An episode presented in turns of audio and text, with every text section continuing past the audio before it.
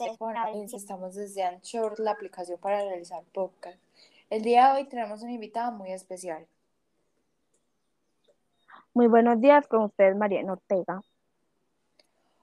Bueno, hoy vamos a hablarles sobre la situación que ha estado pasando en Colombia estos últimos días. María, ¿nos puedes por favor explicar qué pasa en el país? Como mencionó mi compañera, en Colombia en los últimos días han pasado muchos sucesos como las protestas, pero la pregunta es, ¿cuál fue la gota que derramó el vaso y para que los colombianos decidieran salir a, marchar y hacerse escuchar? Pues fue la reforma tributaria. El proyecto tenía como objetivos principales ampliar la base de recaudación tributaria, evitar que la deuda colombiana genere la pérdida de más puntos en las calificaciones de riesgo internacionales, institucionalizarse la renta básica, crear un fondo ambiental. Además, la reforma fiscal originalmente buscaba recaudar 23 billones de pesos, que serían 6.224 millones de dólares, equivalente a un 2% del Producto Interno Bruto. Bueno, la ley proponía además imponer el cobro del impuesto del valor agregado, o sea, el IVA, que en Colombia llegó al 9% de consumo básico como los servicios públicos, es decir, agua, luz y gas, y servicios como objetos electrónicos como computadores y otros rubros hasta ahora exentos. Es impresionante cómo le iban a incrementar el IVA a productos básicos de la canasta familiar.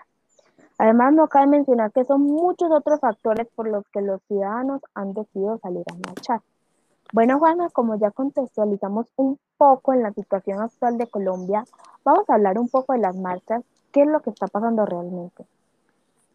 Bueno, las marchas en Colombia iniciaron el 28 de abril. Eh, inicialmente la gente iba a protestar porque no estaban de acuerdo con esta reforma, hasta de que tres días, si no estoy mal, o más, hace cuatro días, creo, más o menos, eh, que las marchas pues iban marchando y todo eso, sí había mucho vandalismo, por así decirlo, por parte de las personas que marchaban, pero, pero lo que pasó es que nos empezaron a matar a las personas que iban y marchaban, las mataban. Hasta el día de hoy van 22 asesinatos, 11 casos de violencia sexual, 305 personas heridas, 23 de ellas con lecciones oculares, 288 detenciones, 47 abusos y agresiones a defensores de los derechos humanos.